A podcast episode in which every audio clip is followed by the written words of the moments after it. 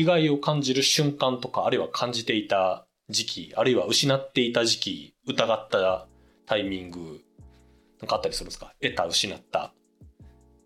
特にない。はい。ない。平坦に生きてきた気がする。だから、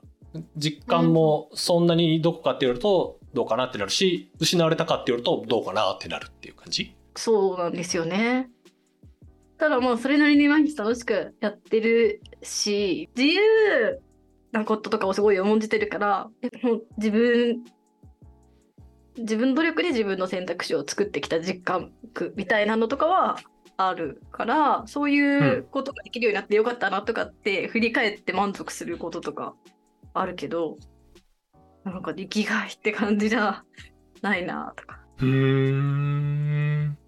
自己充足感はあるけどなんかもうちょっと、うん、それこそ未来に向けて未来未来に開かれていることとか、えー、それが自分の価値と紐づいていること価値観と紐づいていることとかが生きがいには大事だって書いちゃってあとなんか生きがいっていう言葉が日本語だとまあ張り合いみたいな風に言い換えてもいいっていう風に書いてあったかなと思ってその張り合いっていう言葉すごい分かりやすいなって思った時にうん、別になんだろう私が好きな時に旅行に行けることとかって別に張り合いとかじゃないよなみたいな。うん。張り合いあるなって感じではないかないなって思いながら読んでましたうんそうねなんか序盤の方で生きがいと同じようにこう張り合いって出てきてなんか私は逆に、うん、張り合いと生きがいって同じかと思って、うん、なんか私の中ではちょっと違う感じがするんですよ。うんうんうんうん。なんて言ったらいいんだろう。私の中でどっちかっていうと、こう、ご体みたいな、なんて言ったらいいですか？ん？生きがいと、なんて言ったらいいのかな？生きごたえって言葉がないんですけど、だからえとか手ごたえとかあるじゃないですか。はいはい。なんかその手ごたえみたいな感じの方が私の中での生きがい、生きがいイメージと合うんですよ。はいはいはいはい。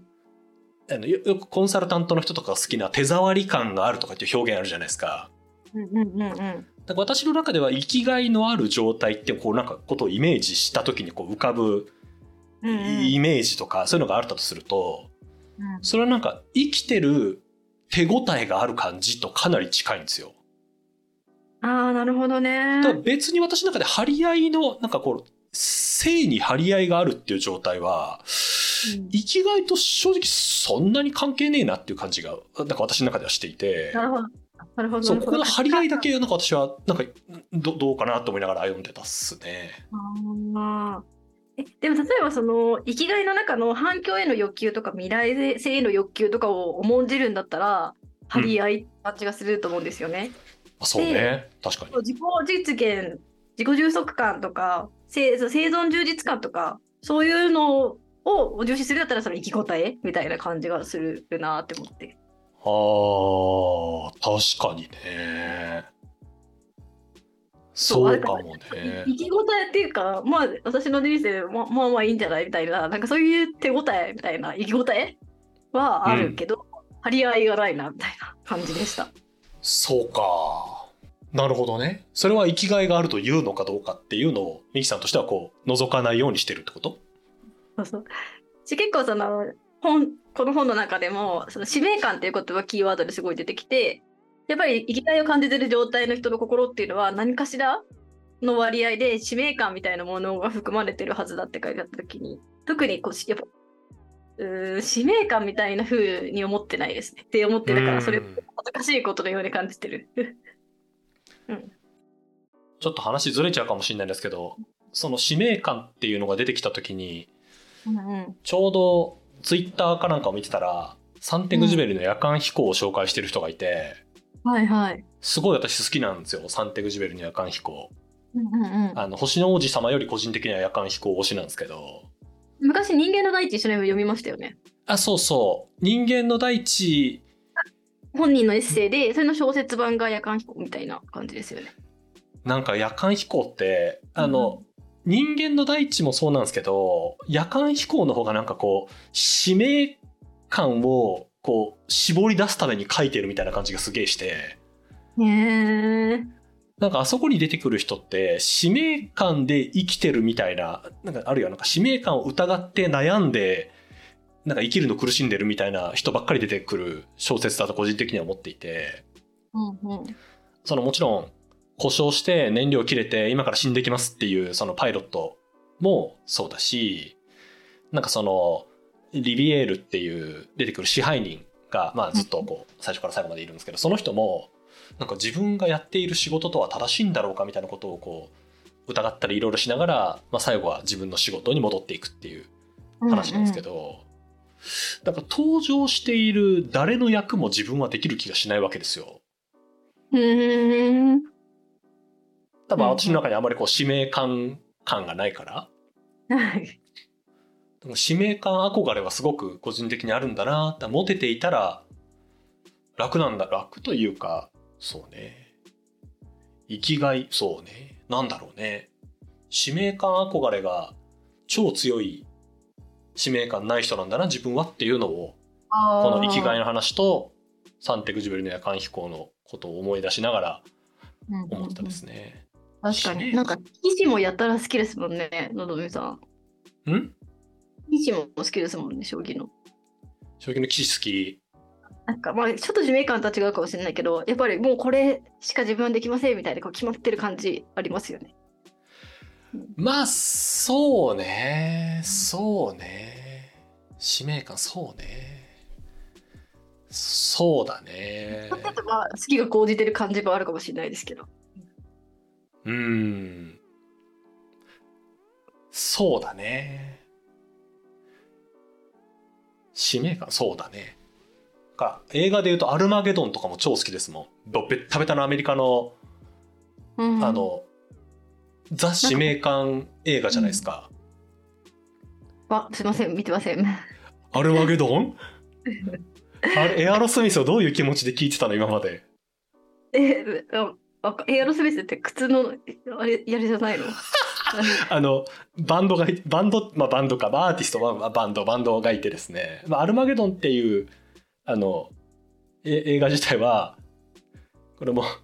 あ改めてここで話す話じゃないかもそのするけど。まあまあいいか。あのあのえっとすごいでかい隕石みたいなやつが地球にこうぶつかりますと、うんうん。でレーダーミスってて、えーなんかもう超近くにいますと。うんで外から核弾頭でこうバーンとぶつけてうその経路をずらしたりあるいは破壊することはできないぐらいの大きさがありますと。うんで NASA の超賢い人たちが考えたのはその隕石に着陸してうん掘って中に核弾頭を埋め込んで中から爆発させられればいけますと。表面で爆竹バーンってやるんじゃなくて中からやれればいいじゃないですかと。うんおいいアイディアだねと。でもそれどどうやって掘んのってなって、えーテキサスで石油を掘ってる石油掘削チームみたいなこう荒くれ者たちを宇宙に派遣してうんただその隕石の上で石油掘削のようなことをしてもらいうんうん。最後そこに核弾頭バーンとぶち込むっていうミッションにしようぜ。めっちゃいいアイディアやんけっていうとこから始まる映画なんですよ。へえでなんか爆発らしいしか知らなかった。うん。でそのなんて言うんだろう。いあの石油掘削のチームを一人一人リクルーティングに行ってみんなにこう宇宙行くトレーニングさせて送り込んで実際にこの星の上で掘るで吸ったもんだあるんですけどもう使命感の話でしかないわけなんですよ。うんうん。もうここのまま行くと地球がなくなります。で家族と楽しく地球で過ごしてもいいし、えー向こうに、まあ、すげえリスクあるけど行ってくれてもいいですよって言われてそのなんていうんですか？全然やる必要のない人たちがみんな行きます行きます行きます行きますってお国のためにっていうかまあ地球のために行きますみたいな話を受けようって言ってで最後いろいろあってその主人公は、えっと星の上で死んじゃうんですけどあネタバレされた。うん。いや超前の映画だから。超前の映画。はいはい。うん。まああの毎回最後のシーンで10回10何回見てるんですけど毎回最後号泣するんですよ。そのお父さんが娘にこう衛星通信みたいのをやるシーンで。へえいろいろこ使命感ある人好きですね。う使命感ある人好きだと思う。ん。うでも多分リアルの世界でそういう使命感持ってる人がいたらあんまり好きじゃない気がするから難しい難しいね苦しそうですもんね。そうなんかくだらないじゃんとか思っちゃいそうそのうん。地球救うぐらいの使命感とかだったらいいんですけどなんかいやこの会社のためにとかうん。なんかその使命感っぽいことを公約にしてこう選挙活動してる政治家とか見てるとはあって思いますもんね全般的にちょっと使命感難しい取り扱いが難しいうん、確かに確かに。でもなんか心の使命感ってそういう短期的な使命感っていうよりかはなんかずっと心に従えておくタイプの使命感のような感じもありますけどね。そうね。なのでその使命感っていうとうん。こうミキさんにも読んでる途中で送りましたけどあのバンド論制限者っていうのかな？青の幻って書いて制限者っていうところから出てる、うんうんうん。バンド論っていう本が超私の中ではめちゃくちゃ良くてうんうん。あのほぼ日のウェブサイト上でも全部読めちゃうのでちょっとどっかで後であの音声上げるときにはリンク貼っておこうかなと思うんですけどその,、あのブルーハーツとかクロマニョンズの河本大翔が最後に、なんか俺結局歌ってれば全部うまくいくんすよって言っててなんかこの使命感のあり方すげえ好きだなと思ったんですよ。なんか私の中ではそれも一つの使命感のあり方だなと言いましたとはいはい。インタビューいろいろやってってなんかいろいろこういろいろやってみて最近やっと気づいたことがあって俺が歌ってると全部うまくいくんすよって言ってるんですよ。へええ。超かっこいいじゃんと思って。かっこいい。で今日インタビュー会場があってなんか椅子を揃えたりもしましたしみたいな。でいろいろ私やることあるんだけど歌ってると全部うまくいくんすなので僕歌いますって言っててああなんていい使命感のあり方なんだろうと思っていてだからそれを読んでこの本に戻ってきて使命感っていうものを考えた時自分は何をしてるといろんなことがうまくいくんだろうっていうのを考えてるようになってもうちょっとこう触り触りやすくなりましたねなんか生きがいというか使命感というああ、いいですね。しかもなんかそれわかんないけど振り返った時に私はこの10年ぐらいはこれを作っててこの10年はこれをやってたのとかなんかそのぐらいのことは言えるようになりたいって今。うんこういうのを作ってる時結局もろもろうまくいったんだよねって言えたらそうそうこれいをやってたんだ。ですよねいや超良かったな河本大翔のインタビューうーん。そうね前半はそんな生きがいふむふむ私あまりないですなーって思いながらまあ読んでる前半でした。このミキさんが挙げてるこの精神科っていうはいはいはい。キーワードはどこでどこでどう抽出されたものなわけ？えー、精神科は精神科ってのはあれですね病院の精神科とかじゃなくて精神に分ける。うんそうですね。精神に化けるって書いて精神科。なんか私やっぱりその興味関心としてその人の美美学みたいなその人だけしか気になってないかもしれない感覚みたいなものに、まあ、興味が、まあ、もう前々からあるなって思ってた時になんかそういう自分なりの美学を持ってみたいななんかな内容のことをえっとここの本では精神科っていう風に言葉で説明してるなって思ってそういう何でもなんかご飯を食べて美味しいとか疲れたら寝るとかそそういう次元じゃなくて例えばご飯を食べるとかでも、うん、例えばですけどそういうシェフの価値観とか考えを理解してそれごとあのもう食事っていうものをそうやってアートとして楽しむみたいなことまでできてればそれはなんか物理的な世界から離れて精神的なものに行いになっているみたいな例えばね。なんかそうすると、なんか食事もただの食事じゃなくて食事を食べることが生きがいになるみたいな風に言ってもいい。のなんかそういうような、うんと、自分の精神の解釈を挟んで精神的な世界ににの価値の中にこう持ってくることっていうのを、まあ、精神科って言ってるかなと思って、うん。あの私の解釈ではね。だからそれがあなるほど。精神科ってシンプルで分かりやすい言葉だなと思って聞いてたって感じです。人間の基本的生物学的な欲求が精神的なものに変化することっていうのをまあ一義的には意味してるとうんうんその欲求が精神世界全体に入り込んでそこにある他の欲求観念感情行為に結びついて精神生活に大きな場所を占めるようになることである。ああ。だからさっきなるほどご。飯はただ漫然と食べるとかじゃなくて、まあ、シェフの思想であったり自分自分なりの、まあ、価値観を持ち込んで食べるとかでもいいんですし TikTok も脳死で見るんじゃなくて、なんかちゃんと自分なりにそのクリエイターのこだわりを理解したいっていう気持ちだったりもしくは自分もクリエイターになりたいってなクリエイターであるとかそういった目線で見ればそれは多分精神科って言えるだろうしみたいなうーん。の脳死の反対？みたいなイメージで。なるほど。あ、脳死の反対ね。ああ、なるほど。ああ、それはすごく今、すごいよくわかったな。なるほど。脳死の反対か。そうっていうのをあのあシンプルで分かりやすい言葉だなって思ってふむふむと思った。なんかあれだね、前後の文章を読んでみると、この精神科っていうところの近くに社会科って言葉も出てくるんだね。あそうね。うんうん。だから社会科に、なるほど。社会科っていうことは、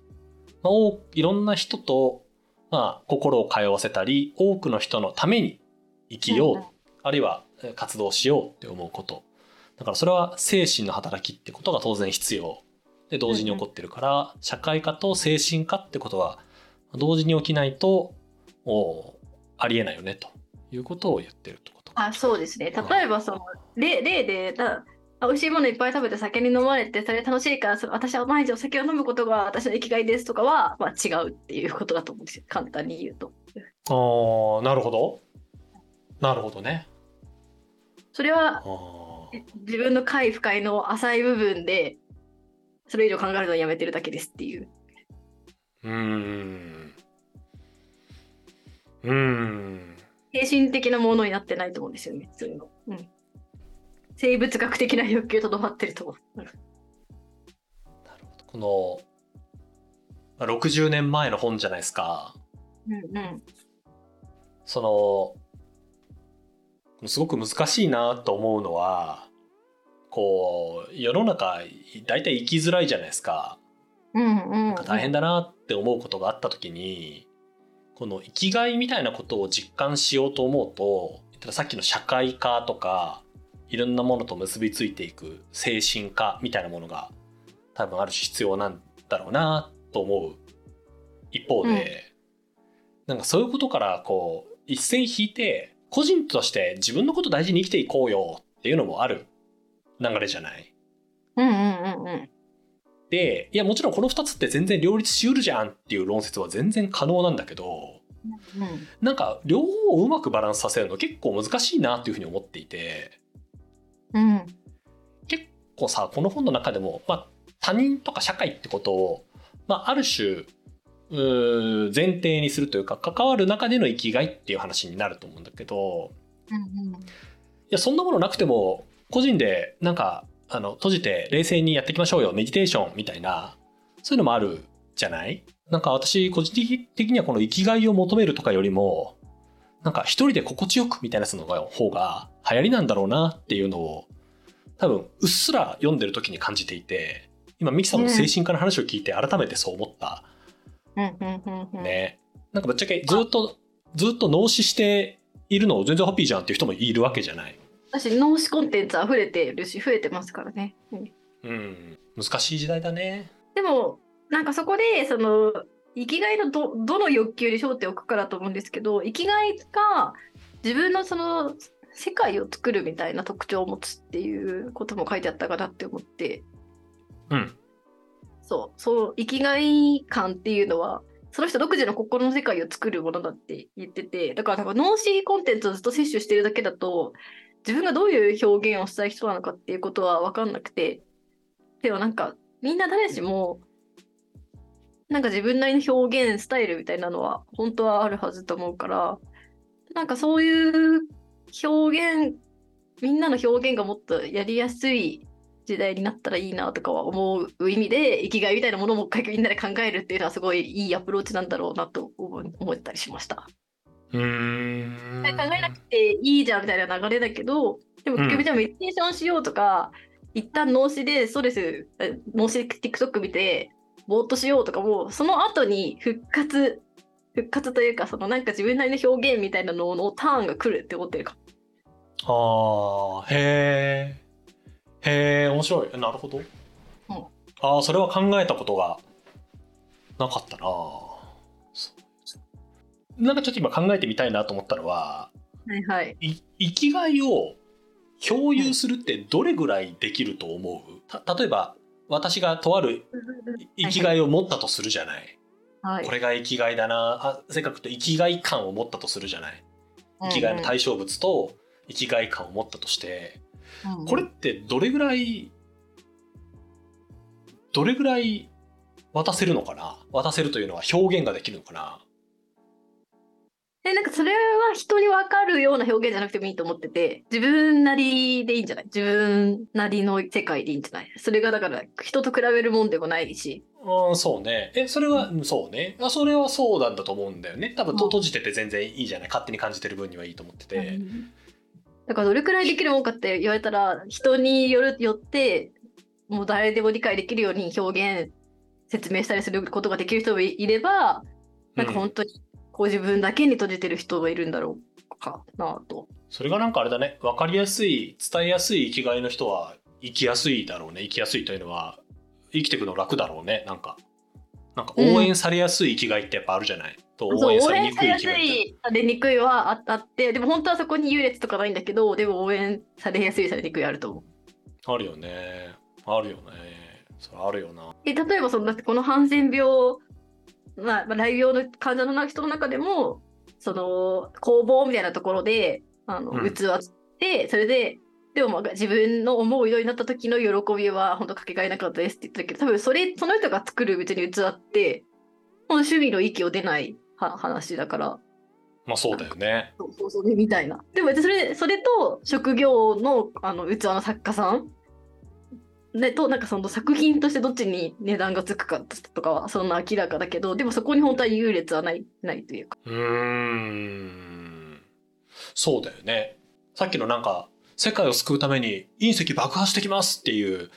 ある瞬間の生きがいの人はすげえ共感得られやすいけど、いやなんか私いいこういうこういうこうなんていうんですか色味がある器作りたいんですよは、なんかね